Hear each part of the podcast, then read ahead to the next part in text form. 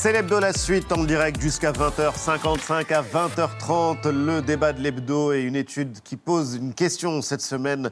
La France est-elle malade du racisme? Mais tout de suite, on a le bonheur de recevoir deux invités. L'un des grands noms de la gastronomie française et un scientifique. Il est physicien et chimiste, directeur du Centre français d'innovation culinaire. Thierry Marx et Raphaël Aumont sont nos invités. Bonsoir messieurs. Bonsoir. Et bienvenue. Bonsoir. Heureux de vous recevoir. Bonsoir, bonsoir. Le répertoire de la cuisine innovante vient de paraître chez Flammarion. C'est un livre fou, c'est un livre auquel on ne s'attend pas parce que ça n'est pas un livre de cuisinier, ça n'est pas qu'un livre de scientifique. On peut le lire en ayant des connaissances en sciences, mais aussi tout simplement pour savoir comment faire cuire un œuf ou s'il faut saler un repas au début ou à la fin de la cuisson. C'est un livre euh, qui s'adresse à qui? Qui s'adresse à les gens qui aiment la cuisine et les futurs professionnels de la cuisine, mieux comprendre les recettes, ça nous permet d'évoluer dans ce métier. Globalement, quand on s'est rencontré avec Raphaël, moi Oui. je viens du monde de l'artisanat, je faisais des recettes. De temps en temps, je disais que j'étais créatif parce que j'enlevais 30 grammes de sucre ou 20 grammes de sel, mais il n'y avait pas beaucoup d'éléments. Et quand on a travaillé et qu'on a créé euh, ce centre français d'innovation euh, culinaire lié à l'alimentation, on s'est dit, mais il faut d'abord se tromper si on veut faire évoluer les choses. Et c'est comme ça que quand vous vous trompez, vous ne savez pas pourquoi vous êtes trompé, vous avez besoin d'un scientifique. Et ça fait des années en fait que vous travaillez ensemble. Euh, oui, ça fait déjà une quinzaine d'années maintenant qu'on se connaît. Et qu'est-ce qu'il y a de commun entre un grand chef et un physiochimiste Physico-chimiste. ouais. Physico-chimiste, on peut dire ça comme ça. J'étais nul en chimie ça, et en physique. Donc, Mais c'est pas euh, grave, on peut être bon en cuisine aussi. hein. Euh, Non, mais qu'est-ce que vous apportez Alors, mutuellement? Moi, je, je peux vous répondre sur la première partie de, de la question. En 2004-2006, euh, je m'intéresse à la gastronomie moléculaire. Oui. Euh, Je me fais taper. Sur les doigts Mais d'ailleurs. d'ailleurs, euh, le, le monsieur du Figaro s'en est parmi, il me tape toujours dessus, mais il Ah a oui oublié que j'ai un peu changé de voix. Mais bon, c'est pas grave. Euh, la, la gastronomie message. moléculaire. la- non, mais c'est un message gentil. d'ailleurs. Non, mais c'est un message gentil. En plus, ce qui est Clin drôle, d'œil. c'est que c'est le spécialiste de la justice qui écrit euh, ses papiers sur euh, Thierry Marx, c'est- vrai, oui, c'est étonnant. c'est- durant son plan. Oui, il, il- il m'en veut. hein. Bon, Bon. euh, l'histoire, elle est là. C'est qu'en 2004-2006, je m'intéresse à la gastronomie moléculaire. Et très rapidement, d'abord, on commence déjà à travailler avec Raphaël. Et je m'aperçois que ce n'est pas une tendance de cuisine. Ça n'intéressait personne, finalement. Moléculaire, vous voulez une tarte aux pommes moléculaire euh, Attendez, euh, je préfère celle de ma grand-mère. Donc j'avais ça vers ça. Et puis je me suis dit, ben, si ça ne marche pas, pourquoi? Et finalement, Raphaël m'a dit, mais c'est pas tant euh, une tendance de cuisine qu'on peut imposer, c'est plutôt un outil de compréhension qu'on peut mettre en place. Et c'est comme ça qu'on s'est mis à travailler ensemble. Raphaël Aumont, vous êtes directeur de ce Centre français d'innovation culinaire. Vous vous amusez à imaginer ce que sera la cuisine du de futur. demain, exactement. C'est-à-dire qu'on réfléchit déjà à la cuisine existante. C'est-à-dire, c'est l'objectif aussi de ce livre, de se dire, bah, on parlait de cuisson d'un œuf, on est en 2023, on se pose encore des questions finalement. Est-ce qu'il faut mettre 3 minutes, 6 minutes? Ouais. Est-ce qu'il faut tourner une chantilly en vide pour qu'elle monte mieux? En tout Il y a cas, plein ne faites pas bouillir l'eau à 100 degrés. Mais non. Avant de mettre l'œuf. rien. Rien ne cuit à 100 degrés, vous voyez, c'est des constats comme ça. Donc déjà, à partir du moment où on comprend ce qu'on fait, qu'est-ce qu'on a dans une main? On a, on a une orange, on a un œuf, on a du chocolat, donc c'est quoi ce qu'il y a à l'intérieur? Et puis ah, du coup, ben, on va comprendre comment mieux le cuire. D'abord, qu'est-ce que cuire signifie, comment on le transforme? Ouais. Et à partir de là, dès qu'on va maîtriser les choses, on va pouvoir innover. Et innover, effectivement, c'est pour répondre à la cuisine de demain. La cuisine de demain, c'est quoi? Ça va être euh, 10 milliards sur Terre, euh, peut-être. Euh, c'est euh, des problèmes d'eau, c'est des problèmes de, vous voyez, de, de- d'énergie. Bon, bah, vous parliez très justement de rien de cuit à 100 degrés. Pourquoi on continue à vendre des, des plaques de 7000 watts, par exemple? Oui. Donc, euh, bah oui, réfléchissons à la casserole de demain qui va cuire à 60 degrés ou quelque Et chose. c'est une réflexion euh, globale. On a voulu euh, voir à quoi ressemblait votre collaboration et votre, euh, vos expériences, votre labo. Et du coup, nos reporters Anaïs Récouli et Valentin Tibier étaient hier, justement, pour percer le secret de votre laboratoire.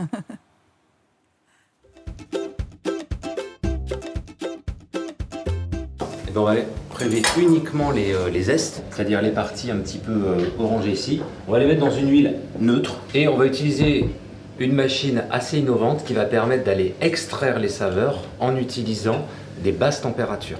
Et regardez comme c'est trouble.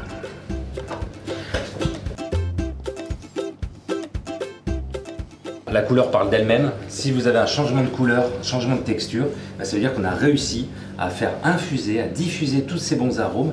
Et là, vous avez une huile extrêmement parfumée. On a récupéré des déchets qui ne sont plus des déchets, qui sont des coproduits, mais on peut aller beaucoup plus loin. Et donc là, on s'est dit, il y a évidemment les arômes, extrêmement intéressants, mais il y a cette pectine qui est très intéressante, qui devient un gélifiant, et un gélifiant naturel. Donc on va faire une petite manipulation avec ce qu'on a extrait. Donc regardez comme c'est un peu sirupeux, il reste quelques zestes, mais on a déjà presque une texture. Donc vous voyez, on met de l'eau. hein, de l'eau riche en calcium. et on a une gelée instantanée. Vous avez vu, là, on est sur quelque chose de, de très gourmand. Vous voyez, cette gélification, elle est totalement naturelle et en même temps, elle nous, elle nous impose de réfléchir sur ce que nous, on appelait des déchets à une époque, comment ça devient des coproduits. Alors, C'est génial, ça Ouais. ressemble en rien aux Ouais, ustensiles qu'on trouve dans une cuisine. fou. Vous avez apporté quelques-unes de vos créations. Voulez-vous le refaire on Alors, il y a la capsule de l'espace. alors, il y a la capsule Ouais. de l'espace. Qu'est-ce que c'est c'est un travail sur l'encapsulation, c'est-à-dire la réflexion, c'est de se dire est-ce qu'on va continuer à avoir des bouteilles d'eau? Et euh, c'est plastique, on sait que c'est pas bien. Et quand on regarde, nous, on, on aime beaucoup Ou avec Thierry parler de biomimétisme, bio-inspiration. Le constat, il est simple sur Terre. La Terre, elle a 3,8 milliards d'années de R&D. On peut le voir ça comme ça. De recherche et développement. Bah ouais, Ouais. parce que finalement, en permanence, c'est essai-erreur et elle retient la solution la plus apte, efficace. bah, la plus efficace au moment donné. Et quand vous jouez avec des algues ou des trucs comme ça, vous savez, sur la plage, on a tous fait ça un peu, c'est extrêmement résistant. Et pourtant, c'est 95% d'eau, une algue. Mais il y a des molécules extrêmement dures comme du plastique. Donc, donc du coup, on a réussi à travailler avec ces algues et maintenant, on perce. On boit ce qu'on veut. Et là, on a encapsulé de l'eau. Bah, vous voyez, c'est manipulable. Donc ça, ça répond à, ça répond à l'enjeu de j'ai emballé 10 centilitres d'eau. Voilà. Dans, Et ça, dans par du contre- plastique qui est. Enfin, dans du. c'est pas du- dans, de, oui, dans de c'est le l'algue qui est totalement naturel. naturel. Exactement. Et sur, la, et sur la peau d'orange, on Voilà. on a refait la, la- la petite manipulation. On a cuit la peau Ça, de c'est la gélification. Bah, je. Ouais. Bah, Globalement, quand vous êtes à l'école hôtelière, on vous apprend à faire une salade d'orange, vous coupez la peau de l'orange et on vous dit, bah, ça c'est poubelle. Et il vous reste- en, met- en même temps, vous mettez 25% de l'orange à la poubelle. À la C'est le poubelle. plus intéressant dans la poubelle. Donc on s'est dit, on va récupérer la peau blanche, qui est un gélifiant naturel et une pectine pure, et la partie très aromatique, la peau orange. Et on les a travaillés, certaines cuissons. Et là, vous avez la Ça, texture. c'est de l'orange. Ça, c'est de l'orange. C'est la peau de l'orange. Alors là, vous avez une d'habitude. texture, une texture qui est très intéressante parce que je peux faire une mayonnaise avec. Ouais. C'est un tensioactif. Et Je peux émulsionner ça.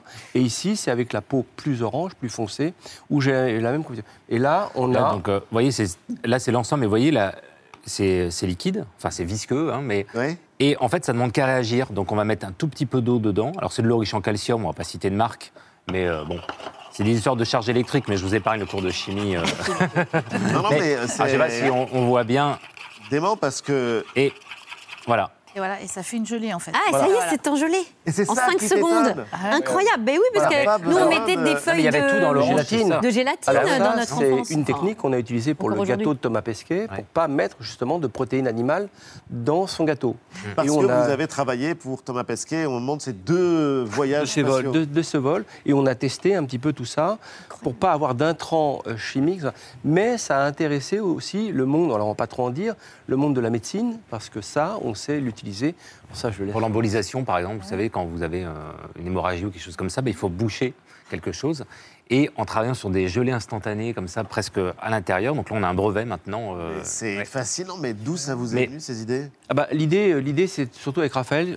Mon idée première, c'était de ramener euh, l'artisanat près du monde universitaire et du monde des sciences. Et que les sciences s'intéressent enfin au monde de l'artisanat.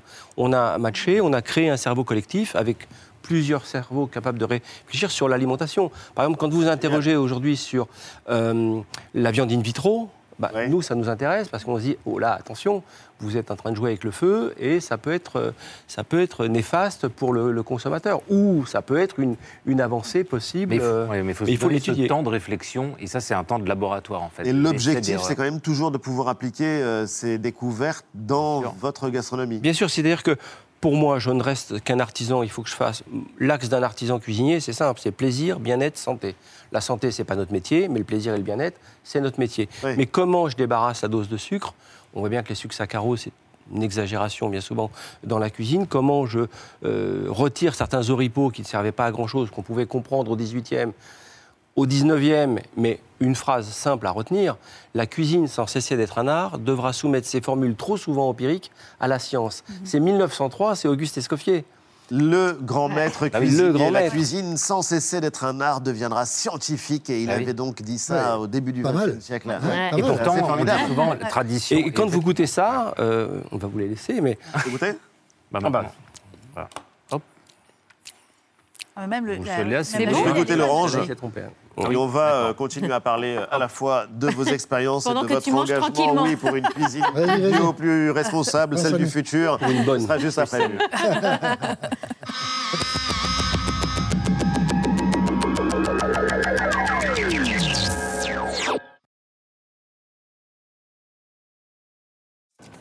Un immense panache de fumée toxique qui se diffuse partout dans l'air. La conséquence de l'explosion à laquelle ont été confrontés les habitants de l'Ohio après le déraillement d'un train il y a 15 jours. Les wagons, entrechoqués les uns contre les autres, ont été éventrés, provoquant un immense feu. À l'intérieur des barils, du chlorure de vinyle, un produit cancérigène hautement inflammable, utilisé généralement dans la fabrication du plastique. Les opérations de sauvetage sont très risquées.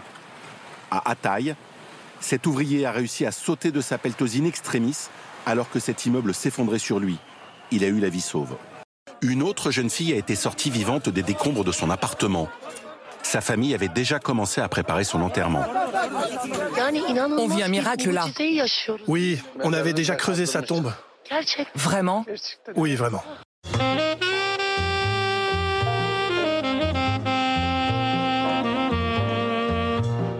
Devant les représentants de 150 gouvernements, Emmanuel Macron, ce sont ses mots, se dit prêt à un conflit prolongé.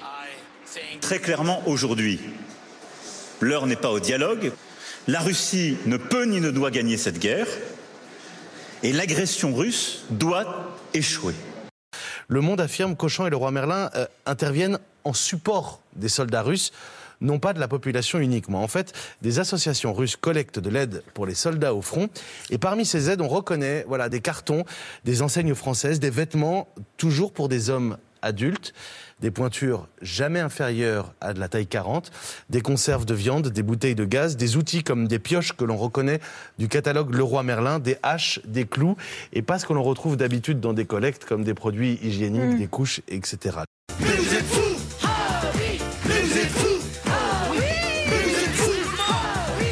L'enquête dévoile un dernier élément. Les investissements du groupe Mullier devaient s'arrêter pour le coup totalement en Russie dès le début de la guerre. Or, vous voyez là le chantier d'un futur Leroy Merlin à deux heures de Moscou, livraison prévue cette année.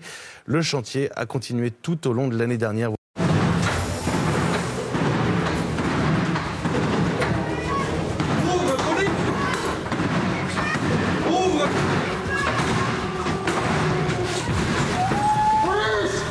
Les derniers éléments dans l'affaire de l'accident de Pierre Palmade. Au terme de sa garde à vue, celui-ci a été ce soir mis en examen, assigné dans un service d'addiction et placé sous contrôle judiciaire avec bracelet électronique. Un constat ce soir, la consommation de cocaïne a quitté le monde de la fête pour irriguer toutes les couches de la population française, notamment la France, des métiers où la pénibilité est importante.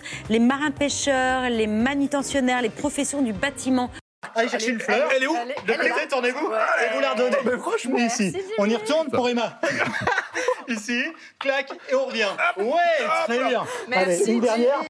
Lemmy Purr is a vaginal health gummy with a clinically studied probiotic that is specifically made to target vaginal health. Alors euh, présenté comme ça, ça paraît presque pas mal, hein, mais quand on voit qu'elle promet que ça améliore la fraîcheur, l'odeur et le goût du vagin, ah, on a un petit doute.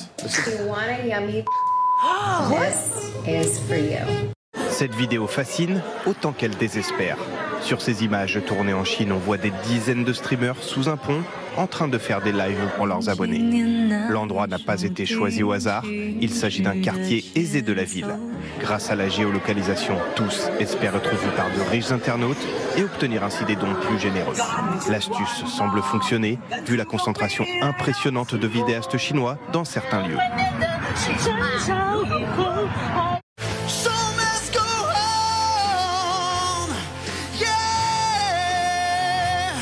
Vous, vous jouez vraiment au mot croisé dans Oui. l'assemblée J'ai fait une bêtise, j'ai ouvert une grille pendant une interruption de séance que j'aurais dû fermer après et je me suis fait prendre par la patrouille.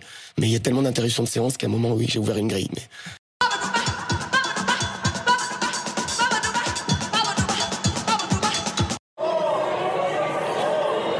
scrutin est clos. C'est ma vie, c'est ma vie. Je n'y peux choisi. Vous aurez multiplié les outrances, multiplié les mensonges, multiplié les blocages. Vous aurez jeté des noms comme ça en pâture. Vous êtes nostalgique de la guillotine, mais c'est vous qui avez perdu la tête dans ce débat. Nous sommes le vendredi 17 février. Attention, journée internationale de la gentillesse spontanée.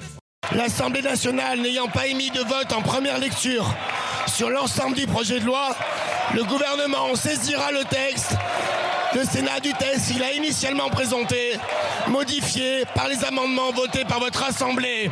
Mesdames et messieurs les députés insoumis, vous m'avez insulté 15 jours. Vous chantez, mais vous m'avez insulté. Personne n'a craqué. Personne n'a craqué. Et nous sommes là devant vous pour la réforme. Other parts of the world, like in India, where they have rights that involve pain, uh, the people participate. In our culture, it's all secondhand. It's all spectator sports. Well, I like primitive cultures. There, people go out, they go through these physical things, they feel the physical pain, the physical experiences themselves, personally, intimately, and then it takes all hostility out of their system. It gets rid of something. Something inside needs to be done with you, you know, and it comes out. Huh? Ok. Mais qu'est-ce qu'il fabrique Et voilà.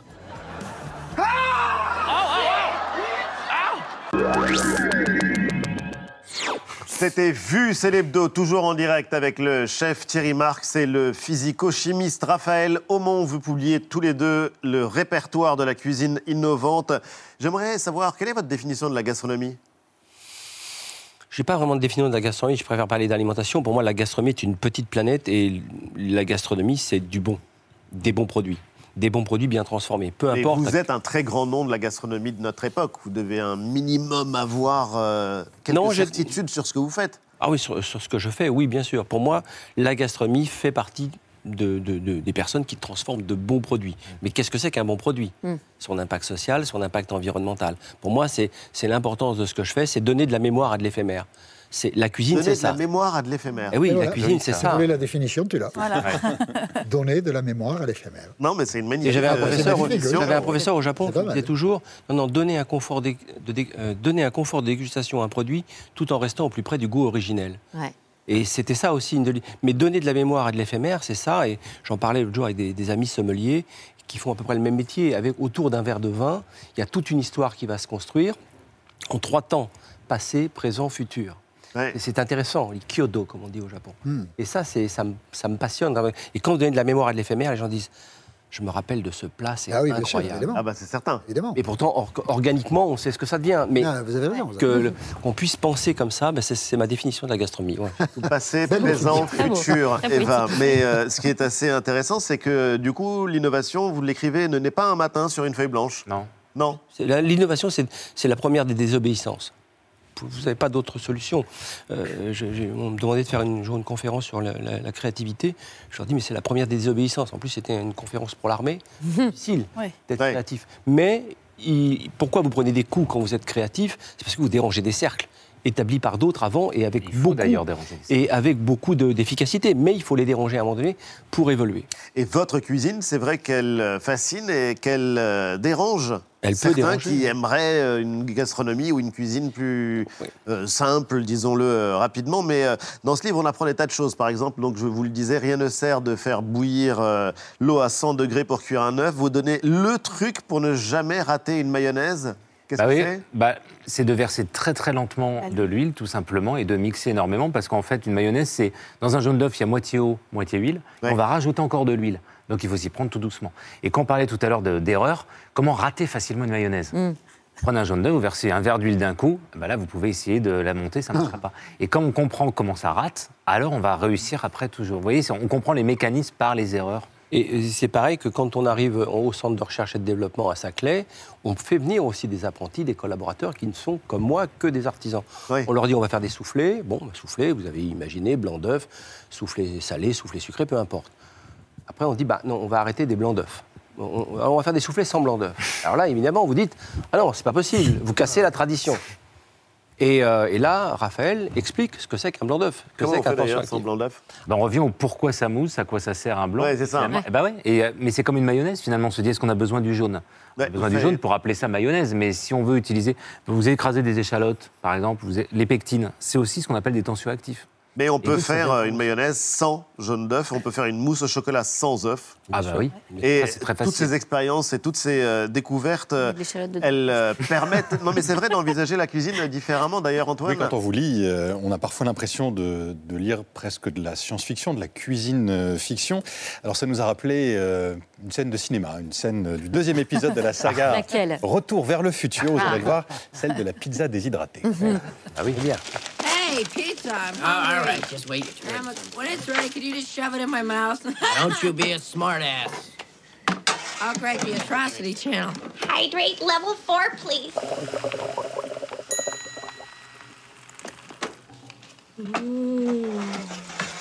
Is it ready? Here you go. Oh boy, oh boy, Mom, you sure can hydrate a pizza. No, I'm sorry, I missed that whole thing. Personne n'hydrate une euh, pizza comme toi, maman. Euh, Est-ce que c'est quelque chose qu'on pourrait voir bientôt? Ça existe déjà, hein, la déshydratation, Ouais, la voilà. réhydratation. Mais on, travaille beaucoup sur la lyophilisation. D'ailleurs, la dessiccation à froid, ça permet de garder les vitamines, ça permet de garder les nutriments. Alors, c'est sûr que l'effet comme ça, un peu rigolo, euh, éponge, ça gonfle d'un coup. C'est un peu nos rêves aussi. hein. On part des fois dans des délires comme ça, hors sens, en se disant, on va quand même essayer de faire gonfler le truc. euh, Et, et on met au point d'ailleurs un four là. euh, Mais vous avez des expérimentations un peu folles comme ça ah oui, il faut. Oui, il faut. oui. Et ça nourrit, de toute façon, c'est cet imaginaire. C'est-à-dire, on s'interdit rien. Or, c'est c'est ça qui est génial. C'est-à-dire que c'est des pistes d'exploration. On va pas se dire, oh non, mais ça va rater, n'essaye pas. Et au vous mettez au contraire. point un four? Voilà, on met au point un four actuellement. Par exemple, si vous voulez, euh, les fours actuels, vous mettez thermostat 3, thermostat Ouais. 4, bon voilà, ça cuit. Et on se dit, voilà, genre de truc là, si vous aspirez, vous faites le vide pendant que vous cuisez. Ça, c'est un sabayon qu'on vient de voir Oui. Ouais. Alors, Oui, c'est un sabayon qui est intéressant. Si vous faites le vide, ouais. euh, là, Ouais. là on, va- on va, on va changer, on va arrêter de parler de gastronomie, on va parler euh, d'alimentation. L'industrie agroalimentaire, elle va être toujours marquée euh, à la culotte, comme on dit, par euh, le coût matière première. Donc, pour diminuer le coût matière première, ils mettent des intrants euh, pas toujours très sympathiques pour notre alimentation. Eh bien, avec un four qui cuit, on pourrait utiliser de bons produits, mais gagner en volume. D'accord. Donc baisser le coût matière, mais avoir autant de produits à vendre. Et c'est ça qui est intéressant. Donc toutes les expériences que l'on fait euh, sont, euh, sont, Oui. sont mesurables. Et puis enlever, par exemple, dans le, tout ce qui est bicarbonate, levure chimique, etc., enlever des ajouts comme ça gratuits, euh, eh bien parce que par la physique, c'est ça qui est intéressant. C'est plutôt Ouais. la physique qui va nourrir la cuisine de demain plutôt que la chimie. La chimie, c'est des histoires de formulation, d'additifs, de choses comme ça. Alors que là, la, physique, c'est on va jouer sur la pression, on va jouer sur la très basse température, sur le, le vide. Et on arrive à faire des textures comme ça qui sont complètement remarquables, innovantes, zéro additif. Et, on ça, peut congeler des force. aliments sans avoir besoin de congélateur. Ça, c'est assez génial, je le recommande. Mais ce qui est fascinant, c'est que vous ne perdez jamais l'idée que ça reste du plaisir. Bien sûr, bien Et du surtout- plaisir total. Tous les sens Mhm, sont mhm. mobilisés. Non, mais c'est vrai, même euh, l'odorat. Même les sens olfactifs, je pense. Et, et surtout les sens. Et surtout, alors justement, il y a, ouais. il y a- il y a un, un paragraphe, un chapitre qui est une idée folle. Vous imaginez qu'on pourrait seulement respirer euh, un aliment plutôt que de le manger. La cuisine ne pourrait-elle pas s'inhaler Demandez-vous, une tarte au citron meringuée à humer, un civet à sniffer ou un brouillard de homard à respirer? Ça pourrait être des aérosols à, à manger. Alors quand on vous lit, la première réaction, c'est quand même de se dire que vous êtes devenu fou. Pourquoi se satisfaire fait. hein. seulement en humant un Alors, mets délicieux? On l'a fait, on l'a fait. Alors, je ne vais, je vais pas parler de la partie euh, euh, physico-chimique du produit, mais simplement de ce qu'on a pu faire en expérimentation. On peut trouver ça fou. Mais à un moment donné, vous allez trouver un parcours pour cette folie. Euh, qui m'a démontré qu'on avait peut-être un petit peu raison là-dessus C'est des gens qui travaillaient sur les pathologies liées aux problèmes euh, respiratoires. Oui. Non, non, problèmes respiratoires. C'est-à-dire qu'il y a des gens qui ont beaucoup de mal à respirer, qui sont dans des phases terrifiantes de leur pathologie et n'ont plus de plaisir gustatif. On peut vous sonder. Ou... Donc pour redonner, il faut faire des textures modifiées. Quand on fait une texture modifiée extrêmement goûteuse, comme on l'a fait avec de l'orange par exemple, cette rétroextraction peut aider quelqu'un qui a un problème de déglutition quand il a une pathologie. Vous voyez, ce laboratoire de recherche et développement, c'est un cerveau collectif Ou même des médecins nutritionnistes viennent, viennent nous voir en nous disant Mais attendez, il y a peut-être quelque chose là, vous rigolez bien, mais il y a Oui. peut-être quelque chose qui peut nous intéresser. Par exemple, sur l'explosion du diabète de type 2, euh, on voit bien que travailler directement sur le sucre naturel du fruit, ça peut avoir une, un intérêt pour des gens qui ont besoin de retrouver le plaisir, le bien-être, mais aussi la santé. Et du coup, dans votre labo, bon, on ne trouve pas forcément les ustensiles qu'on trouve dans une cuisine traditionnelle. Et ça, Ça, c'est marrant, Vous, avez- ouais. vous avez évoqué le, le four hein, Oui, euh, il y a- il y a quelques instants, euh, Raphaël Aumont. Euh, vous, vous essayez de faire de la cuisine aussi avec des ultrasons.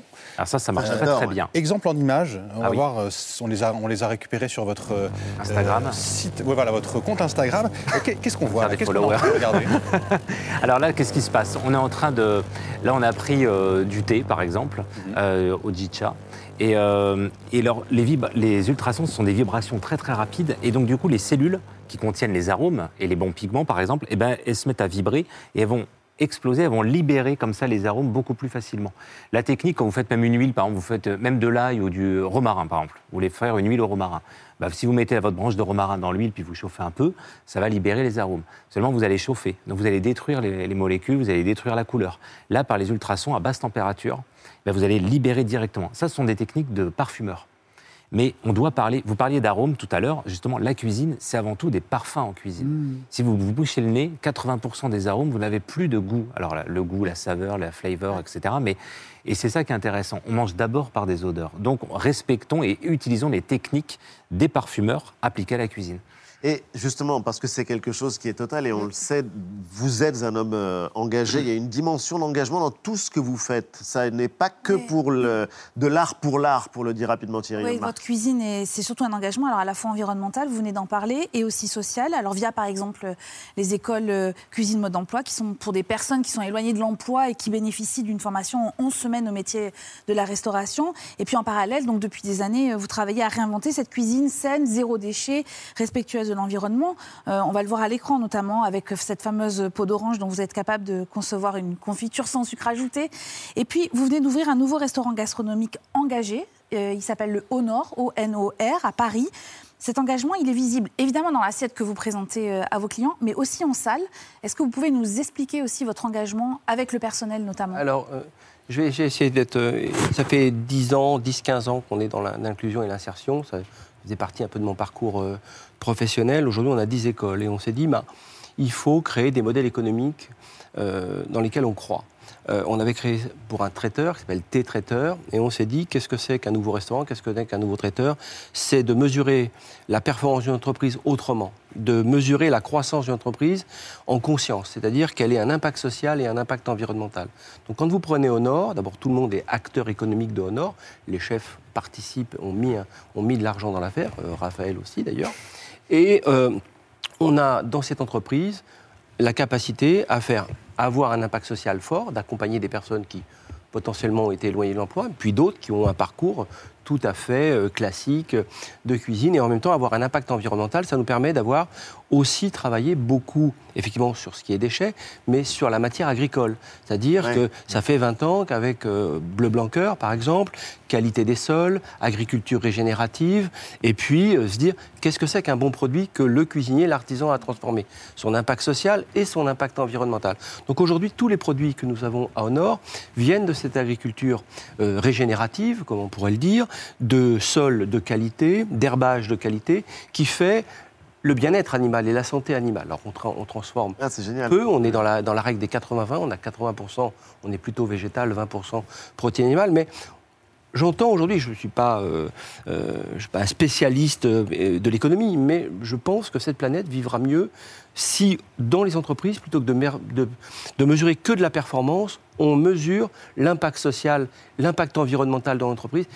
Et globalement, quand vous voyez toutes les grandes universités comme Stanford et d'autres qui réfléchissent à ça, y compris nous à Paris-Saclay, on se dit, il y a peut-être une autre économie d'échelle. Trouvons des solutions, arrêtons de chercher des coupables. C'est ça que l'ultra riche. les étoiles vertes Oui, bah, bravo, le guide Michelin qui Parce a récompense le les étoiles Michelin, vertes. euh, et les bien étoiles sûr, bien sûr. que vous collectionnez, mais il y a aussi les étoiles vertes. Mais je veux bien aussi collectionner les verres. Honor, Honor, c'est un restaurant. C'est un restaurant, Vous oui. de l'argent au restaurant euh, Ah, avec- bien sûr, il est fait Ah bah, pour ça. Et ce que, ce que, d'abord, C'est c'est bien, la alors. première fois qu'une banque nous suit là-dessus et qu'un, fonds Impact nous suit là-dessus. Il y a une vérité économique, Il y c'est-à-dire a on une peut vérité produire autrement sûr, et gagner de l'argent. Quand on a fait thé traiteur, il y a eu une vérité économique. On s'est installé ensuite sur les Champs-Élysées. On rémunère bien nos collaborateurs et en même temps, ils ont une montée en compétences dans l'entreprise et puis on est tous acteurs de la réussite de cette entreprise. Alors ça, ça paraît être un vœu, un vœu pieux comme ça il y a 20 ans. Aujourd'hui, on se dit, l'entreprise d'aujourd'hui, c'est peut-être ça pour aller vers demain. Arrêter l'ultra-performance, l'ultra-consommation, mais pour avoir un impact social et un impact environnemental dans la croissance d'une entreprise. Je pense qu'on se sentirait mieux. Et Vous Honor, avez c'est besoin ça. de commis ou de stagiaires? Il a toujours Oui, On en a oui, quelques-uns là, en l'occurrence, euh, qui ont l'air d'être très, Non, très moi je pensais pas à disponibles. ça, moi je pensais à l'inverse, vous voyez, c'est-à-dire vous ne cherchez pas un job pour diriger un peu tout, parce que là, on dit euh, euh, on n'arrive pas à résoudre nos Mais on a, problèmes. fait, on a fait un magazine qui s'appelle Bon. Avec euh, vos confrères et vos consoeurs. On essaye, euh, ils sont très gentils, ils ne me demandent pas trop cher pour l'instant. C'est un, un- un magazine où on parle, on dit d'ailleurs, on, on l'écrit comme ça dans la punchline du, du magazine, les racines de l'esprit naissent dans l'estomac. Je crois que c'est vrai en plus. Je crois que c'est vrai. Parce que si à un moment donné, on Oui, se pose la question de notre alimentation, bah, dans l'alimentation, il y a la gastronomie, mais il y a l'impact social surtout et l'impact environnemental. Et Le bon produit vrai pour tous. cerveau, il est là. Voilà. Deuxième. En tout cas, Mm. merci infiniment Ah, à tous les deux. C'était absolument passionnant. Le répertoire de la cuisine innovante, euh, ça vient de paraître chez Flammarion. Merci, Merci, et à merci à très vous. bientôt. Tout de suite, on va passer au débat de l'hebdo, comme chaque semaine, avec cette euh, question. La France est-elle malade du racisme? Une étude relance le débat. Rappel des faits en images par Claire Bellassène et Gwenaël Queteuil. On n'en a pas fini avec le racisme en France. C'est un chiffre d'une ampleur jamais vue. Ce chiffre fait froid dans le dos 9 sur 10, hein, c'est le nombre de personnes noires qui disent avoir été victimes de discrimination raciale dans notre pays. Un chiffre qui a presque doublé en une quinzaine d'années. Effectivement, 9, 9 sur 10, ça remet quand même pas mal en question euh, euh, ben, notre, no- notre société. Le nom de cette soirée s'appelait Qu'il retourne en Afrique, en hommage aux paroles d'un député du Rassemblement national. Une montée des discriminations qui ne touche pas que les personnes noires. 64% des Français disent avoir déjà été victimes d'une discrimination. Des propos racistes qu'il utilise euh, en demandant qui est musulman dans la classe. Avant d'être ministre, j'ai aussi euh, une expérience importante et notamment euh, avec des jeunes des quartiers et j'ai vu combien ces jeunes étaient victimes euh, de, de discrimination. Il y a là qui- quelque, quelque chose qui est totalement atterrant. Un tiers des Français réagiraient mal si leur enfant épousait une personne noire ou d'origine maghrébine. Vous allez ramener toute l'Afrique, vous serez à 10 à 20 dans l'appartement. Il a dit relève-toi bonobo. C'est du racisme, ni plus ni moins. Ce racisme social, ce racisme tout court est intolérable. La seule arme que nous avons, c'est de les accompagner, c'est de les écouter et surtout de les croire. Le racisme, c'est comme la pollution. Il ne suffit pas de dire je suis contre la pollution ou je suis contre le racisme pour régler le problème. Il faut des politiques publiques. La France est-elle malade du racisme? On ouvre le débat avec nos invités à l'origine de cette étude qui vient d'être euh, publiée. Le président du CRAN, le Conseil représentatif des associations noires, Patrick Lozès. Il est face à la juriste et essayiste Rachel Kahn, autrice notamment de Racé.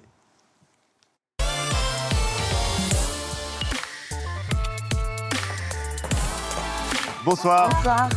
Bonsoir à tous les deux. On avait envie euh, d'ouvrir euh, le débat euh, avec vous, justement de manière rationnelle et posée. Patrick Lozès, vous présentiez une étude mercredi à l'Assemblée nationale, une étude menée avec l'Institut Ipsos. Et un chiffre a frappé les esprits, il a même sidéré, c'est euh, 91. 91%, 9 Français sur 10.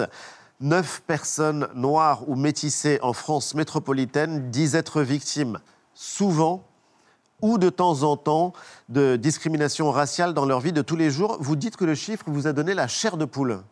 Ah, c'est vrai, quand j'ai vu ce chiffre, j'ai eu froid dans le dos. Je ne m'attendais pas du tout à voir ce chiffre-là. Mais je suis quelqu'un de positif. J'aime beaucoup mon pays. Comme vous donnez ce chiffre, je veux le mettre en parallèle avec un autre chiffre. Quand on interroge l'ensemble de nos concitoyens, ils sont 85% à dire que la lutte contre les discriminations doit être une priorité. Ça veut dire quoi? Ça veut dire qu'il faut que nous nous mobilisions et que le prochain baromètre que nous ferons, il faudrait que collectivement nous ayons fait diminuer ce qui se passe et la souffrance que les personnes noires vivent en France aujourd'hui. C'est un baromètre euh, annuel. Avant de vous laisser réagir, discrimination, pour que les choses soient très claires, de quoi est-ce qu'on parle? Discrimination, on parle de... La vie de tous les jours. De logement, on parle d'emploi, on parle de loisirs, on parle de la rue, on parle de personnes qui ont les compétences pour euh, occuper un poste et qui ne l'occupent pas parce que quelqu'un a décidé que ça faisait tâche, si, euh, ça ferait tâche s'ils y accédaient. Ils ont les moyens d'acheter un logement, d'acheter. Oui. On dit, ben ici, on ne veut pas de personnes de ces couleurs ici. Ils veulent louer un logement, ils n'y arrivent pas. Ils sont dans la rue. Euh, certains considèrent que, à, à cause de la couleur de leur peau, ils doivent laisser passer. D'autres avant eux, ils sont euh, bousculés dans la rue. C'est ce qu'on entend, c'est ce qu'on voit. Rachel Kahn, qu'est-ce que vous a inspiré euh, cette étude, les résultats de cette étude? C'est-à-dire que ça fait froid dans le dos parce qu'on est en 2023 et que les discriminations en 2023, c'est juste intolérable. Après, sur la question qu'est-ce qu'une discrimination, moi je réfléchirais en termes juridiques. Une discrimination, c'est traiter euh, de manière différente des personnes qui sont dans une situation égale ou traiter de manière égale des personnes qui sont dans une situation différente. Euh, après, je sais qu'il y a deux choses. Il y a les actes. Aujourd'hui, en France, il y a 1,2 million de personnes par an qui ont été victimes de discrimination. Et après, il y a le ressenti. Et dans l'étude, c'est sur le ressenti que moi j'aimerais bien travailler, en fait. Parce que. Parce que? Parce que c'est subjectif un ressenti. Ça veut dire qu'il y a un malaise. Ça veut dire qu'il y a des, des personnes qui se sentent euh, discriminées, même s'il n'y a pas d'acte euh, concret. Vous voyez Donc, ce que je veux pour dire? vous, ça doit permettre de relativiser en fait les résultats de l'étude. C'est-à-dire que ça, ça doit permettre surtout de travailler sur ce ressenti. Ça veut dire qu'il y a des personnes qui se sentent rejetées. Et pourquoi elles se sentent rejetées? Parce qu'il y a une histoire qui n'a pas été réglée, l'esclavage, la colonisation, parce qu'il y a effectivement des actes que vous avez euh, rappelés. Et donc ça, pour nos plus jeunes, on doit travailler là-dessus. Oui. Quand il y a 91% sur une étude avec un intervalle de confiance, vous êtes scientifique, je suis scientifique, je suis pharmacien, quand on me parle d'intervalle de confiance de 95%, une étude qui a porté sur 19 000 personnes, qui en a retenu 800 de l'autre, qui en a retenu euh, 1600 de l'autre, pour moi, c'est insusceptible de contestation. Donc, caractère absolu, général du phénomène, euh, disiez-vous. Est-ce que vous iriez jusqu'à dire que la société française est raciste?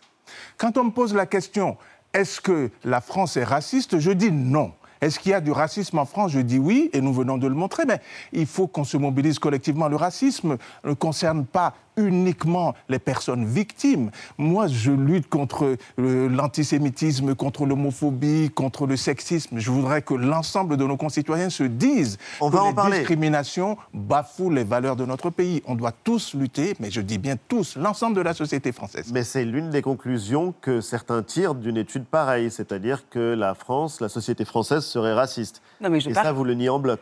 Je, je le nie, je suis exactement comme vous. C'est-à-dire que la France euh, n'est pas raciste parce qu'en parallèle, on peut mettre aussi le pourcentage de métis qui naissent en France, de ces couples dits mixtes qui naissent en France, donc des personnes qui s'aiment en étant euh, de couleurs différentes.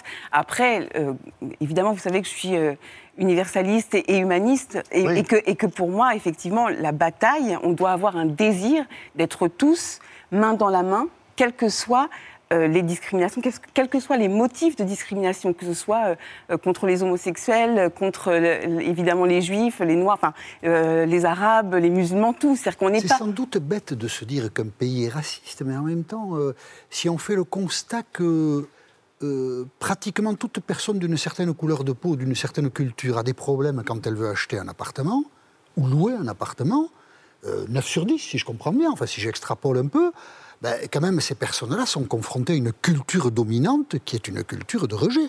Donc, euh, je sais pas, peut-être qu'on ne peut pas dire raciste parce que c'est trop violent. Ouais, bah, oui, quand mais c'est un peu ça quand même. Euh, le rejet est systématique. Moi, j'aime bien prendre en compte le réel parce que si on, si on se dit, et c'est pour ça que je- ce mot racisé m'insupportait, euh, parce que si on se dit que de- depuis la naissance, on est une victime, on ne peut pas s'émanciper. D'accord. On ne peut pas être libre, on ne peut pas euh, euh, créer son propre récit. Et c'est vrai que moi, je, me ressens parfaitement comme les esclaves qui voulaient avoir un nom et un prénom pour être en liberté et, se construire son propre récit. Mais là, l'étude, ce sont des personnes qui disent avoir été discriminées dans des situations précises. Ah, dans des situations tout à fait concrètes. Mais alors, que répondez-vous à Rachel 1,2. Ben non, bah, je pense qu'on est d'accord. Non, mais je pense que sur ce point-là, euh, nous sommes d'accord. Au fond, qu'est-ce que c'est qu'une association? C'est un corps intermédiaire. Qu'est-ce que nous essayons de faire? Nous essayons de sensibiliser la société française. Si j'étais désespéré, je ne viendrais pas ici. Ce que je dis, ce que je, fais, ce que je montre avec cette étude, c'est que peut-être nos concitoyens ne se rendent pas compte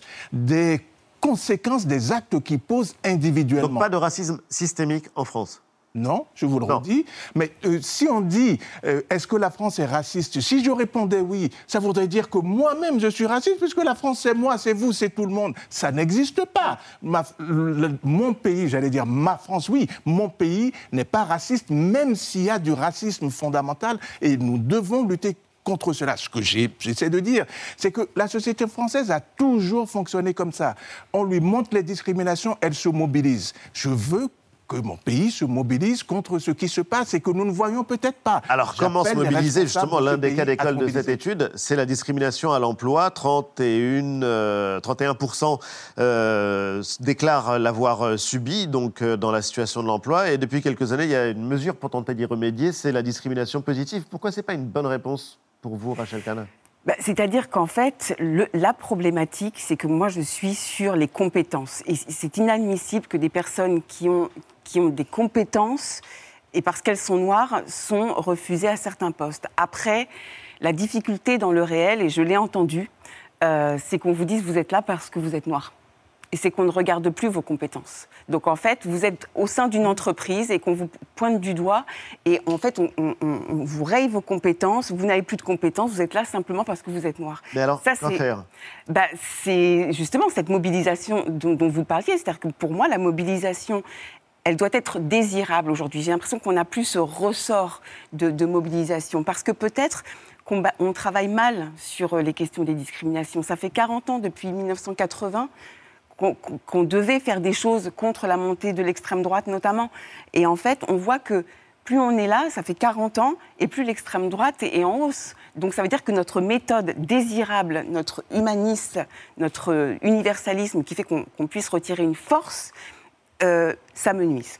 Dans le concret. Mais est-ce qu'on pourrait dire que la discrimination positive, si elle a les inconvénients que vous évoquez, et puis même à l'envers, quelqu'un qui euh, se sent écarté d'un poste parce que ah euh, quelqu'un qui avait la bonne couleur de peau l'a occupé. Euh. Mais est-ce que vous pourriez convenir qu'à l'usage, quand même, la discrimination positive apporte... Elle a des inconvénients, vous les, vous les marquez, mais est-ce que ça apporte quand même quelque chose? Pour moi, non. pour, pour, moi, ça serait vraiment d'être l'application par contre, de notre devise républicaine, c'est-à-dire de l'égalité en droit et par rapport au, poste.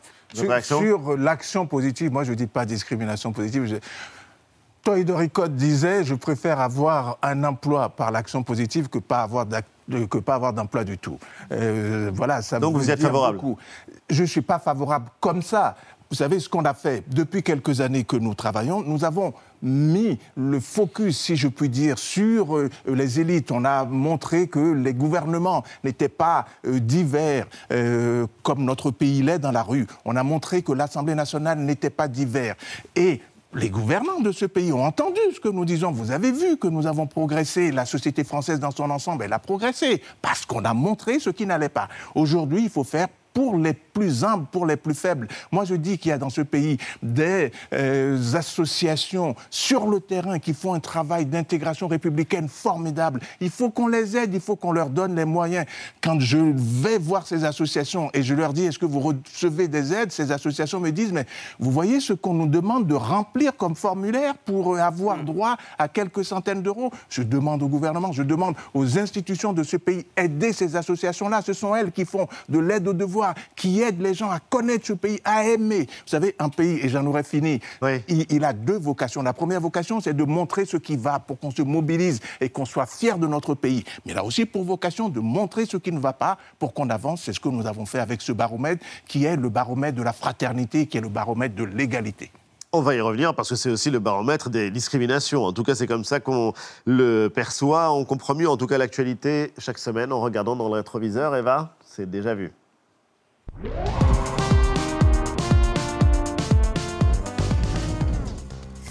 Alors, je suis au regret de vous dire que ce n'était pas mieux avant. Euh, on gré des archives, on va mesurer le racisme au quotidien. Comme euh, cette scène en 1997, on est dans une épicerie située au cœur de Paris. Il y a une petite mamie, l'autre fois, elle voulait se faire livrer chez elle, mais elle voulait absolument pas que ce soit un arabe ou un noir. Si on avait du personnel arabe ou noir, c'était qu'il fallait que ce soit le patron, c'était un blanc. Des trucs euh, cons. Le patron, votre mari Oui, c'est bon, mon époux. Qui est blanc. A priori, blanc. Et bon aussi d'ailleurs. Et vous, vous êtes d'origine euh, portugaise Oui, tout à fait. Et voilà, un racisme ordinaire euh, qui n'épargne pas non plus la sphère privée. Depuis les années 60, une question est posée de façon récurrente dans les reportages. C'était le cas en 1961 précisément, dans un sujet d'Étienne Laloux. Si votre fille rentrait chez vous et vous disait euh, Papa, je voudrais épouser un noir, est-ce que ça vous gênerait? Réellement, ça ne me plairait pas du tout. Maintenant, si c'était son désir, je laisserais faire. Vous discuteriez un peu avec elle Oui, certainement. Qu'est-ce que vous lui diriez? Ah, je lui dirais que c'est pas sa place, premièrement. Je ne, ce que je n'aime pas ça pour moi personnellement, et je pense que pour elle, ça n'irait pas, ça pourrait la gêner dans son avenir.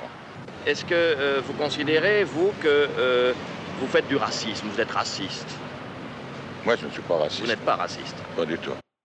On vient de l'entendre, c'est non, mais. hein, c'est une formule qui va traverser les époques. Non, je ne suis pas raciste, mais.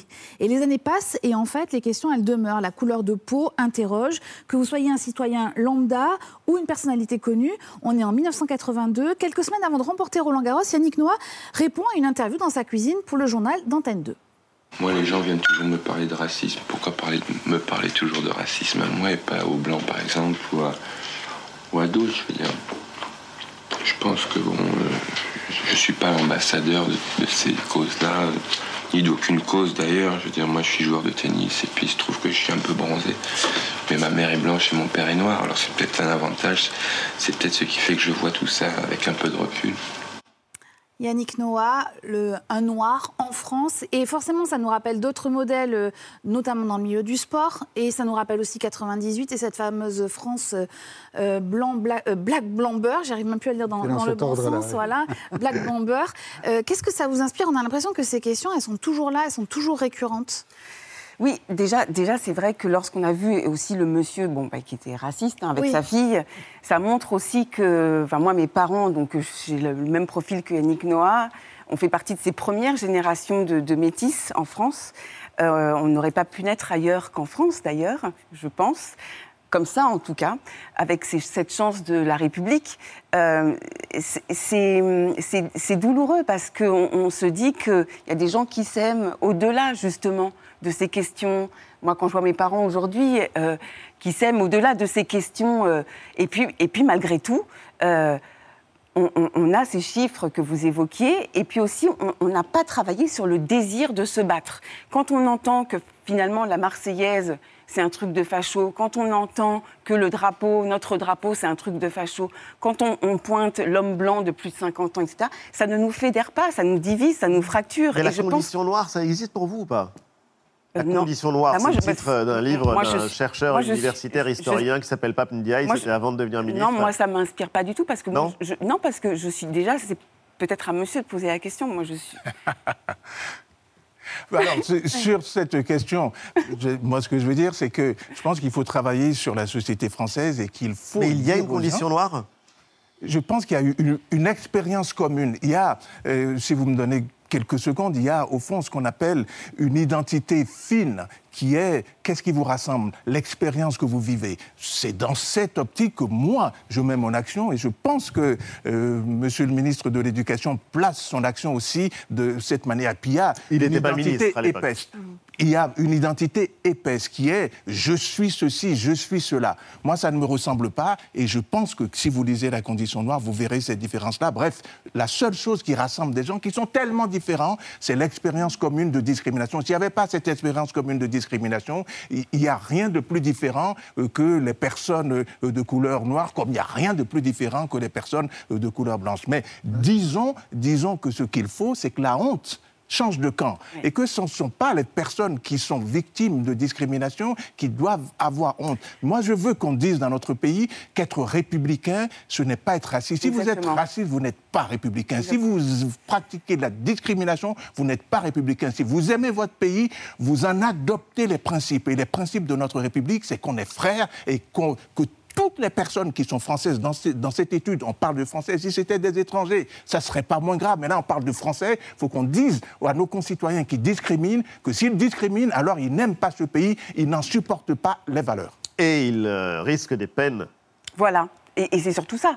Le, moi, évidemment, euh, en tant que juriste, c'est mon problème, c'est que, vous savez, lorsque euh, une, lorsqu'il y a une loi. Six mois d'emprisonnement pour injure. Voilà. Par exemple. Et que Jusqu'à 5 ans et 75 000 euros d'amende pour des violences. Voilà. Mais c'est très peu appliqué. Quand on est juriste, on dit lorsqu'une loi n'est pas appliquée, ce n'est pas une loi. Et c'est ça le problème. Et là, il faut agir sur la, sur la punition, sur les questions des insultes et sur les questions de ces comportements euh, à l'embauche, dans les logements, etc., etc. Parce que. Parce que, alors déjà, les, personnes ne portent pas toutes Oui, c'est ce que j'allais vous dire. Hein. C'est ce qu'on découvre. C'est beaucoup plus compliqué que ça. C'est à la fois plus simple et plus compliqué. Parce qu'il y a justement la loi que vous euh, rappelez. La plupart des discriminations sont des discriminations indirectes, des discriminations qu'on ne vous voit pas. En général, quand on vous refuse un poste parce que vous êtes une femme, parce que vous avez telle religion ou parce que vous avez telle couleur de peau, on ne vous le dit pas. Si vous n'avez pas de chiffres euh, qui vous montrent, euh, vous n'aurez pas des, des données. Donc c'est parce que les gens ne le disent pas parce qu'ils savent que. Donc il faut des statistiques ethniques Je ne suis pas en train de dire ça, je ne veux surtout Pour pas. Pour mesurer les parcours de discrimination. Si vous me demandez une proposition, il faut aujourd'hui un observatoire national sur euh, le racisme, et ce n'est pas du tout les statistiques ethniques. Il faut confier à une structure la possibilité de nous dire si le racisme a diminué, si les discriminations ont augmenté ou si elles ont diminué. Ce n'est pas des statistiques ethniques, il faut qu'il y ait une structure qui le fasse. Moi, je ne suis pas capable de vous dire si les discriminations, elles ont reculé ou si elles sont diminuées. C'est quand même quelque chose d'assez bizarre dans notre pays. On met beaucoup d'argent dans la lutte contre les discriminations ah. et on nous dit pas si ça a augmenté ou si ça a diminué. Après, ce qu'on sent aussi sur la question de l'intolérance, parce que les discriminations n'ont pas de couleur de peau. Lorsque moi je suis attaquée par Dieudonné qui me dit tu resteras une négresse jusqu'à la fin de l'histoire, quelle que soit la couleur, malheureusement ou heureusement. C'est-à-dire, le, le, problème, c'est que la discrimination est quelque chose d'universel.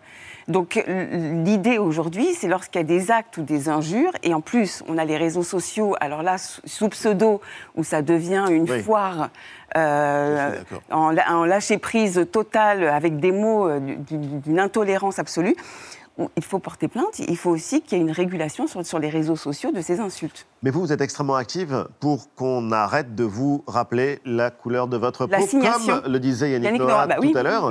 Vous, vous êtes à la tête euh, d'un conseil représentatif des associations noires. Ça veut dire qu'il ne faut pas justement négliger, oublier, mettre de côté la question de la couleur? Non, ça veut dire qu'il faut mobiliser toutes les personnes qui doivent lutter pour qu'il y ait plus d'égalité. Moi, je ne suis pas une femme, mais je pourrais aller dans des associations ou euh, dans des associations qui luttent contre euh, le le sexisme. Je ne suis pas une femme, mais je suis féministe. Et au CRAN, le, président du conseil euh, scientifique du CRAN s'appelle Michel Viverka. Nous avons toute la diversité des nuances mélaniques, nous avons toute la diversité politique et nous avons toutes les nuances religieuses. Tout le monde est bienvenu chez nous. Je vous ai dit tout à l'heure qu'il fallait qu'on lutte contre l'ensemble des discriminations. Moi, j'accueille tous les Français qui veulent qu'on lutte contre les discriminations. Essentialisation, non. Lutte contre le racisme pour que notre action soit perçue comme une action universaliste et républicaine, oui. Espérons en tout cas que donc euh, la création de cet observatoire que vous réclamez euh, de vos voeux et dont vous, vous avez parlé aux parlementaires mercredi euh, verra le jour. Ah oui. En tout cas, merci infiniment à tous les deux d'avoir accepté le principe de ce débat. Vous restez avec nous C'est l'heure de la dernière histoire, Jean-Michel.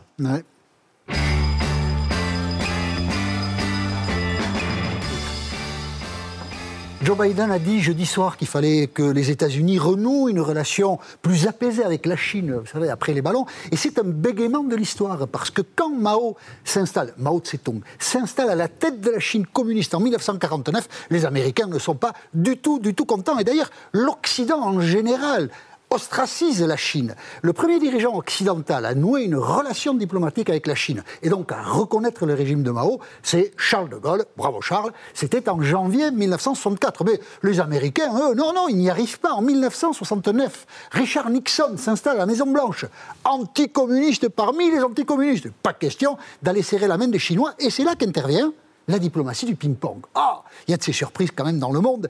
Les joueurs de ping-pong américains participent au 31, 31e pardon, championnat du monde de ping-pong au Japon. Et là, ils croisent des Chinois. Et ils font copains. Les Américains qui font du ping-pong et les Chinois qui font du ping-pong deviennent copains. Et c'est la diplomatie du ping-pong, puisque les Chinois, bon, peut-être qu'ils ont été un peu, euh, un peu manipulés, je n'en sais rien, suggèrent à leurs copains américains de venir en Chine. Et en avril 1971, voilà 11 joueurs de ping-pong avec leur entourage qui sont accueillis à Pékin. On leur fait visiter la muraille de Chine et le palais d'été. Et tous déjà à partir de là. C'est curieux quand même. Et donc en 1972, Richard Nixon, anticommuniste, va serrer la main de Mao Tse-tung, qui lui est communiste. Et voilà la diplomatie du ping-pong. Du coup, après, beaucoup de dirigeants occidentaux vont aller à Pékin. Parce qu'il faut vite, vite aller voir euh, Mao. C'est comme quand on va au musée. Mao, c'est, voilà, à cette époque-là, il est un peu vieux, il sent mauvais, il a plus de dents, mais quand même, on va le voir. Et il y a notamment cette anecdote. Le président islandais va voir Mao Tse-tung, voyage officiel du président islandais. Et Mao Tse-tung, qui dirige quand même un pays de plus d'un milliard d'habitants, lui demande, mais monsieur le président, il y a combien d'habitants chez vous? Et l'Islandais répond, euh, 250 000 en gros. Hein. Et Mao, alors on ne sait pas si c'était euh, un truc taquin ou s'il était un peu perché, dans sa vieillesse, il lui dit 250 000 et vous ne les avez pas amenés Eh ben non, il les avait pas amenés. Et voilà comment on est devenu copain avec les Chinois. C'était la dernière histoire et merci. En tout cas, on a découvert la diplomatie du ping-pong. Je sais pas si la diplomatie du sprint. Il faut dire tennis de table, sinon vous allez vous faire. Il faut dire tennis de table. Ah, oui, bien sûr. Alors désolé. Il faudrait monter un observatoire des discriminations envers euh, les épongistes. Vous avez raison, vous avez raison. Merci infiniment, en tout cas, à tous les deux d'avoir été nos invités. Rachel Kahn, Les grandes et les petites choses. C'est un roman graphique euh, qu'on peut lire dès 15 ans et qui est publié chez Nathan. Merci Patrick Lozès. C'est l'hebdo se termine lundi à 19h. Vous retrouverez Anne-Elisabeth Lemoine et toute la bande de C'est à vous. Quant à nous, on vous donne rendez-vous samedi prochain. Allez, à samedi. Passé, présent, futur. samedi 19h.